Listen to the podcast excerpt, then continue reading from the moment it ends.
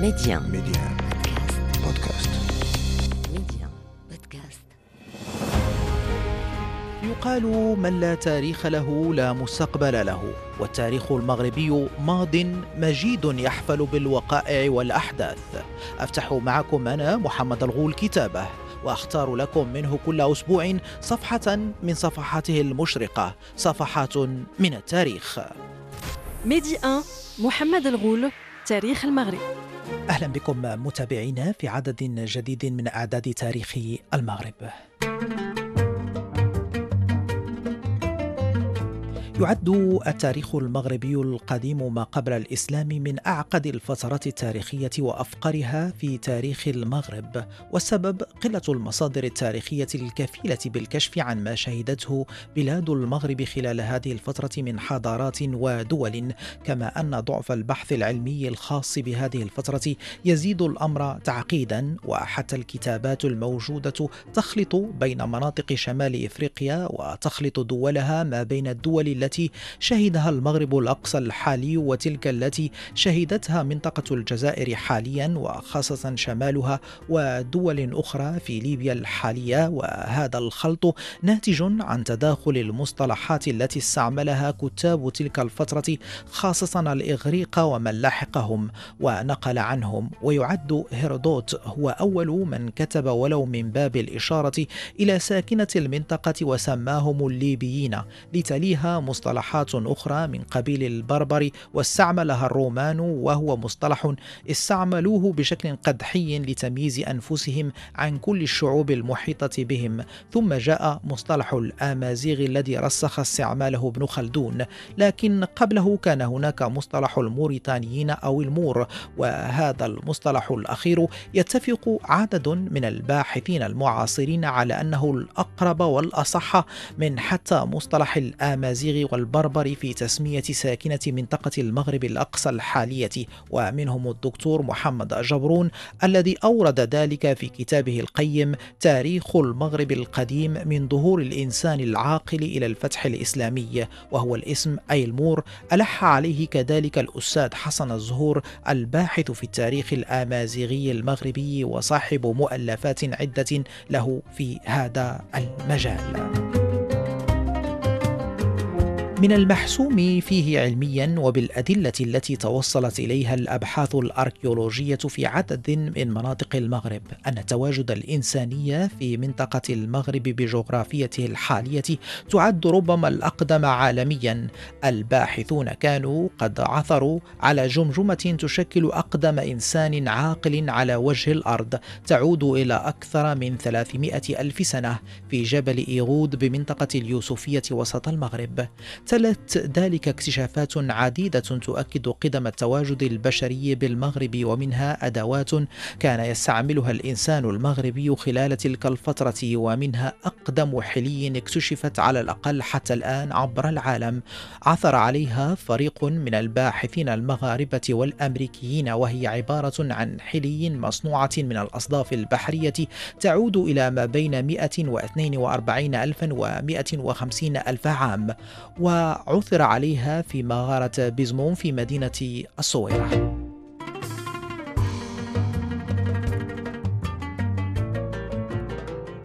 الباحثون يحددون أبرز الشعوب التي عمرت المغرب في هذه العصور المبكرة القديمة في الآشوليين والمستريون والعاتريون والإيبيروموريون. وتختلف هذه الأجيال عن بعضها من حيث نوعية وطبيعة الأدوات الحجرية التي استعملتها ودرجة تقدمها. المؤرخ الإغريقي هيرودوت عند حديثه عن الليبيين ساكنة المنطقة المغاربيه الحالية وصف معتقداتهم دينهم الدينية ولباسهم بأنهم قريبون من الإغريق لكن الأكيد أنه كان هناك تنوع كبير في المعتقدات الدينية بالمنطقة لدى القبائل الآمازيغية ومنها عبادة القمر والشمس وبعض الحيوانات قبل أن يظهر الدين اليهودي والمسيحي على الساحة وقبلهما المعتقدات الفينيقية. لدى الموريين أي المنطقة الجغرافية المغربية الحالية كانت أبرز ديانة ارتبطت بهم أكثر الأكثر هي عبادة الكبش.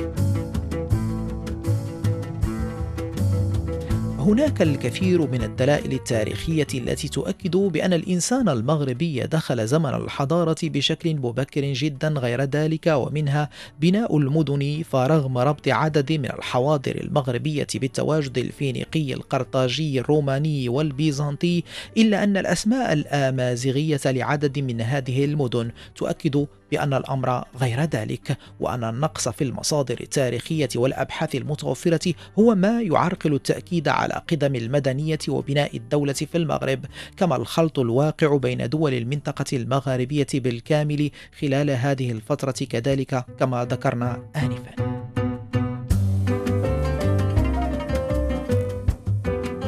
الباحثون يؤكدون على أن الدولة الأقدم التي شهدتها منطقة المغرب بجغرافيتها الحالية وإن لم تمتد على كامل ترابها هي الدولة المورية وهناك من يرجع وجود نظام الدولة في المغرب إلى أزيد من 2500 سنة. وتزامنت مع التواجد الروماني الذي كان يحتل الجزء الشمالي للمغرب سنة 40 ميلادية وانسحب تحت ضغط المقاومة المحلية سنة 250 1985 للميلاد وما يجعل المغرب حينها أصبح مستقلا بالكامل تقريبا ابتداء من هذه السنة حيث تراجعت روما من الحدود الجنوبية سلا مكناس نحو الحدود الجديدة بالشمال ليكسوس تامودا واستمر الأمر حتى مجيء الإسلام في بداية القرن الثامن للميلاد وهي إشارة مهمة باعتبار أن المغرب بجغرافيته الحالية شهد ضغطا أجنبيا مستمرا من كل القوى المتوسطية المتوالية بحكم موقعه الجغرافي وغنى موارده ولكن بالتزامن المصادر التاريخية تؤكد بأن القبائل المغربية كانت دائمة المقاومة للتواجد الأجنبي الذي كان يقتصر في الغالب على مراكز حضارية ساحلية والمناطق المجاورة لها.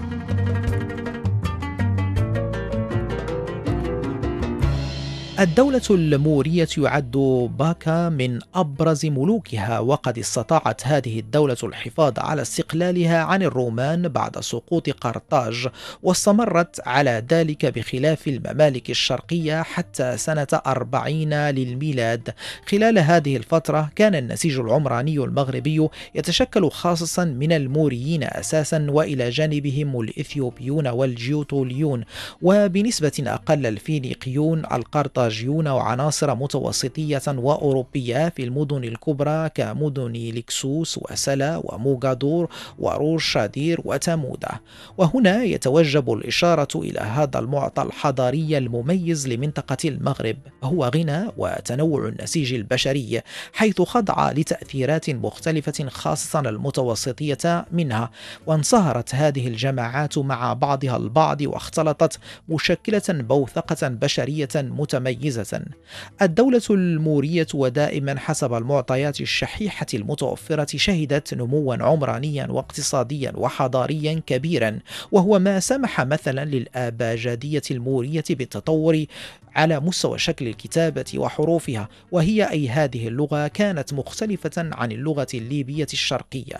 وإلى جانب اللغة المورية التي اقتصر دورها على التواصل الشعبي وبعض الوظائف الدينية وجدت اللغات الأجنبية وخاصة البونيقية واللاتينية التي أسندت لها وظائف سياسية وإدارية وتجارية. الشيء الذي أدخل المغرب مبكرا في نوع من الإزدواجية اللغوية والثقافية. لنتعرف أكثر على مغرب ما قبل الفترة الإسلامية هذه الفترة التاريخية الغنية والتي هي مرحلة مهمة لأنها شكلت النسيج البشري المتميز لمنطقة المغرب. نستضيف لكم الدكتور محمد جبرون المؤرخ والباحث في التاريخ المغربي وخاصة أن آخر إصداراته العلمية في المجال التاريخي تهم وتغطي هذه المرحلة من تاريخ المغرب. وهو مؤلف بعنوان تاريخ المغرب القديم من ظهور الإنسان العاقل إلى الفتح الإسلامي. آه، أستاذ محمد مرحبا بك على أمواج آه، إذاعة ميديا وفي عدد جديد من تاريخ المغرب. مرحبا أستاذ محمد وسعيد بمشاركتك في هذا البرنامج الجميل والشيق. أنا أسعد أستاذ محمد. نقاشنا سيكون في هذا العدد حول فترة تاريخية من تاريخ المغرب. لا زال يشوبها الكثير من النقص ربما وتضارب المعلومات وحتى تداخل ما بين تاريخ مناطق المنطقة المغربية وعدم الفصل ما بين هذه التواريخ. صحيح أن كل أو مجمل تاريخ المغرب لا زال يحتاج عملا كبيرا لكن هذه الفترة ربما أكثر نتيجة النقص الكبير جدا في المصادر والأعمال التي تحدثت عن هذه الفترة. تاريخ المغرب القديم ما قبل الفترة الإسلامية. أستاذ محمد أنت آه، قبل زمن قصير آه، نشرت آه، كتابا حول هذه الفترة.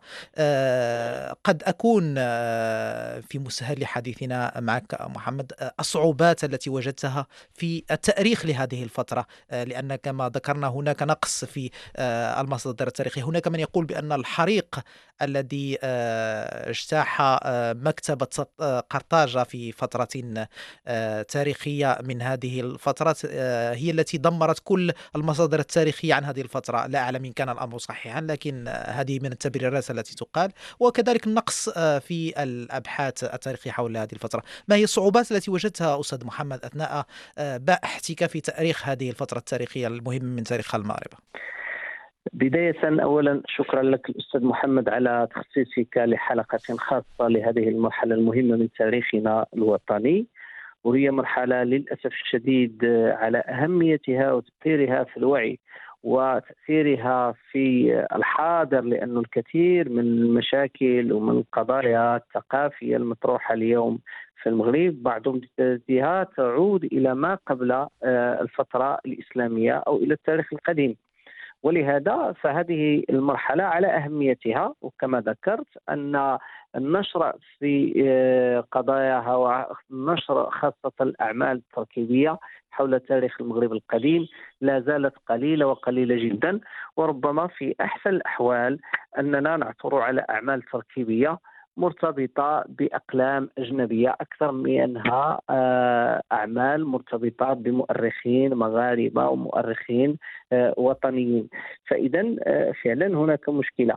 في تقديري الشخصي ربما على الأقل من خلال تجربتي من أبرز الصعوبات التي واجهتني في هذا العمل هي مشكلة وصعوبة المصادر التاريخية. وهذه المصادر التي في جملتها وفي جزء كبير منها هي مصادر أركيولوجية لأنه الحقب التاريخية آه، أو آه، إحنا نقول التاريخ القديم مجازا لأن التاريخ القديم يبدأ آه، على الأقل بالنسبة للمغرب مع ظهور الكتابة الليبية أو التي تسمى اليوم بالكتابة الأمازيغية. وهناك من يجعل بداية التاريخ القديم في المغرب مرتبط بظهور الفينيقيين أو نزول الفينيقيين في السواحل المغربية. هناك خلاف وهناك فرضيات بين آه، مختلفة عند المؤرخين. ولكن أن قبل هذه المرحلة التاريخية أو قبل بداية التاريخ وهي الفترات التي آه، نعرفها بالعصور الحجرية والعصور المعدنية هذه المراحل وهي طويلة جدا. مصادرنا فيها هي مصادر غير مكتوبة مصادر بالدرجة الأولى مرتبطة بالأبحاث الأركيولوجية بالنشر على مستوى الحفريات الأركيولوجية التي تمت في المغرب في مناطق متفرقة. ومعظم الأبحاث الأركيولوجية التي آه، تمت في المغرب آه، كانت وراءها آه، مراكز ومؤسسات أركيولوجية أجنبية. إما فرنسية أو إسبانية أو ألمانية. وفي السنوات الأخيرة في أحسن الأحوال مختلطة مغربية فرنسية مغربية ألمانية وهكذا. والنشر آه، كله تقريبا باللغات الأجنبية الإنجليزية الفرنسية الإسبانية. وبالتالي الذي سيكتب حول هذه المرحلة المبكرة من تاريخ المغرب لا بد وأن يكون متسلحا من جهة بمعرفة أركيولوجية ولديه نسبيا مفاتيح للقراءة قراءة المنتوج الأركيولوجي. ثم أيضا وهذا مهم جدا ملم إلى حد ما باللغات الأجنبية حتى يتمكن من استغلال آه، النشر العلمي آه، في هذا الصعيد. وهذه آه، هذه على الأقل يمكن نقول إمكانيات ضرورية للمؤرخ الذي سيبحث في هذه المراحل. ربما كانت هذه واحدة من الأسباب التي جعلت جزء من التاريخ الوطني خارج اهتمام الكثير من المؤرخين المغاربة الذين لا زالوا على أي حال مشدودين للوثيقة المكتوبة. ثم كذلك بعد ذلك في المرحلة آه، التالية واللي هي المرحلة التاريخية والتي تبدأ مع ظهور الكتاب الليبية أو مع نزول الفينيقيين إلى تقريبا ظهور الإسلام. هذه تتوفر فيها على أي حال مجموعة من الكتابات. ولكن كذلك كما نقول دائما معظم هذه الكتابات أو جل هذه الكتابات هي كتابات ومصادر إغريقية. آه، في أحسن الأحوال بونيقية لاتينية رومانية. آه، ولا نجد بين هذه المصادر مصادر مكتوبة آه، مغربية ليبية أو أمازيغية. وأن للأسف الشديد أن المصادر المكتوبة الأمازيغية والتي في في معظمها عبارة عن نقوش وصفائح آه، صخريه مكتوبة والتي عثر إليها عليها إلى اليوم في التراب المغربي.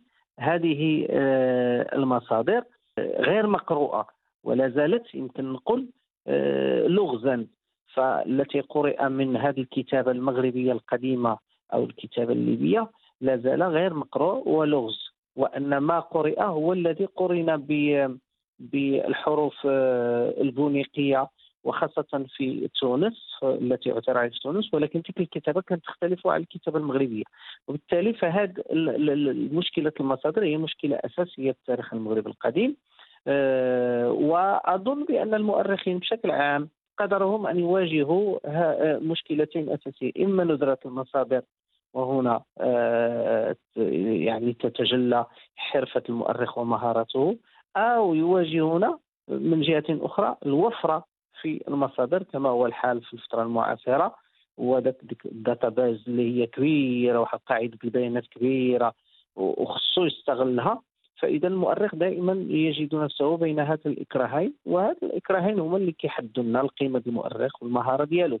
فإذا هذا بشكل عام يعني واحد الإطلالة بانوراميه على مشكله المصادر والصعوبات التي على الأقل واجهت بعضها في هذا العمل ويواجهها كل المؤرخون تقريبا الذين اشتغلوا على الفترة القديمة. فعلا أستاذ محمد كما ذكرت التاريخ آه، المغربي أو التاريخ في منطقة المغرب هو تاريخ قديم فالأبحاث والتنقيبات التي جرت في مجموعة من مناطق المغرب في منطقة الدار البيضاء في منطقة آه، تافوغال أكدت بأن التواجد البشري في منطقة المغرب هو قديم قدم التواجد البشري على المعمورة بل ربما أقدمه حاليا حسب المعطيات المتوفرة. آه، لكن بغض النظر عن هذه الفترة ربما آه، نتحدث نحن عن الفترة التاريخ آه، السياسي إن صح التعبير يعني بداية تشكل آه، مدن بداية تشكل دول ممالك في منطقة المغرب رغم أن كما ذكرت أستاذ محمد بأن المنطقة شهدت احتكاك منطقة المغرب شهدت احتكاكا إنسانيا مع كل الإمبراطوريات التي شهدتها منطقة المتوسط. مع ذلك هناك هذا النقص الشديد في المصادر. حتى المصادر الموجودة هي ربما عسكرية آه، تميل إلى الحديث عن المصادمات والمواجهات. آه، ربما أستاذ محمد أكبر المصادر المتوفرة وأنت أدرى بالجواب نتيجة أنك حديث البحث في هذا هذه الفترة هي تنتمي إلى الفترة الرومانية ربما أعتقد أستاذ محمد. صحيح أن الفترة الرومانية هي الفترة التي توفر فيها على أكبر عدد من المصادر ولكن دعني أقول قبل الحديث في هذه النقطة هو أن آه، المغرب من الناحيه السياسية يمكن نعتبره المغرب هذه المنطقة التي ينتمي إليها جغرافيا يعني أقصى شمال غرب إفريقيا يمكن نعتبره أقدم دولة هذه المنطقة ديال الشمال الإفريقي هي الدولة التي للأسف الشديد لا نعطيها اهتماما كبيرا لا في التاريخ المدرسي ولا في التاريخ العام بشكل عام والناس لا يعرفونها هي الدولة المورية. وهذه الدولة المورية على الأقل المعلومات الأولى والمبكرة التي تدل على وجودها حوالي آه، آه، تعود إلى حوالي 500 سنة قبل الميلاد.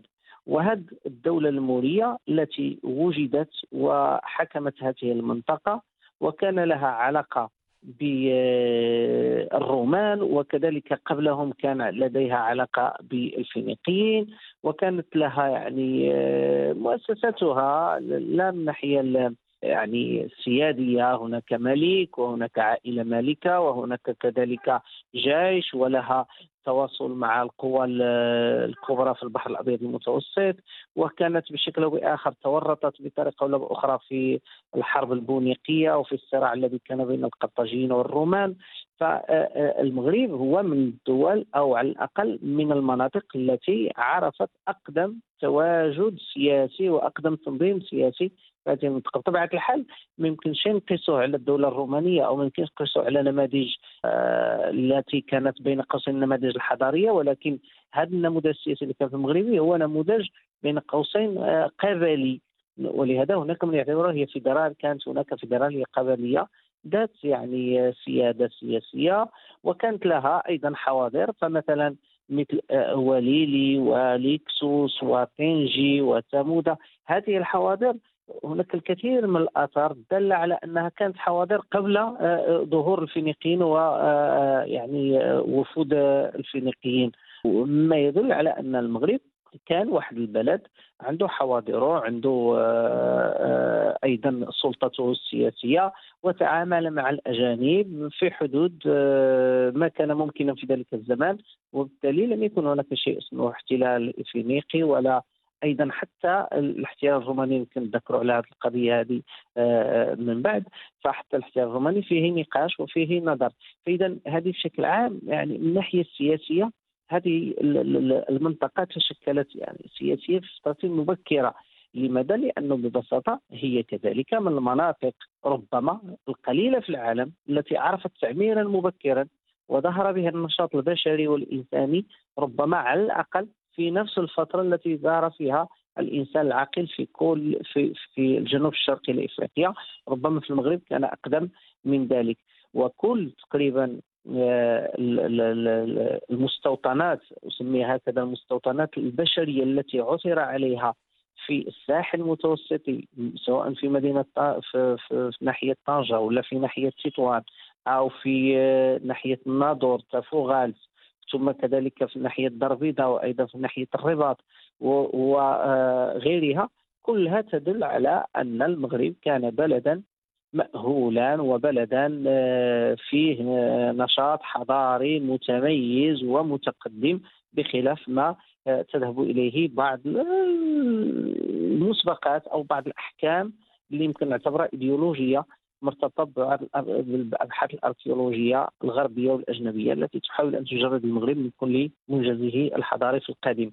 فهذه بشكل عام يعني جوابا على سؤالك. شكرا جزيلا لك الدكتور محمد جبرون المؤرخ والباحث في التاريخ المغربي على كل هذه المعطيات القيمة. نواصل معك في العدد المقبل من تاريخ المغرب الحديثة على هذه الفترة التاريخية المهمة من تاريخ المغرب فترة ما قبل الإسلام. شكرا لك الأستاذ محمد وأنا سعيد بالحضور معك والشكر من خلالك لمستمعي إذاعة ميديا.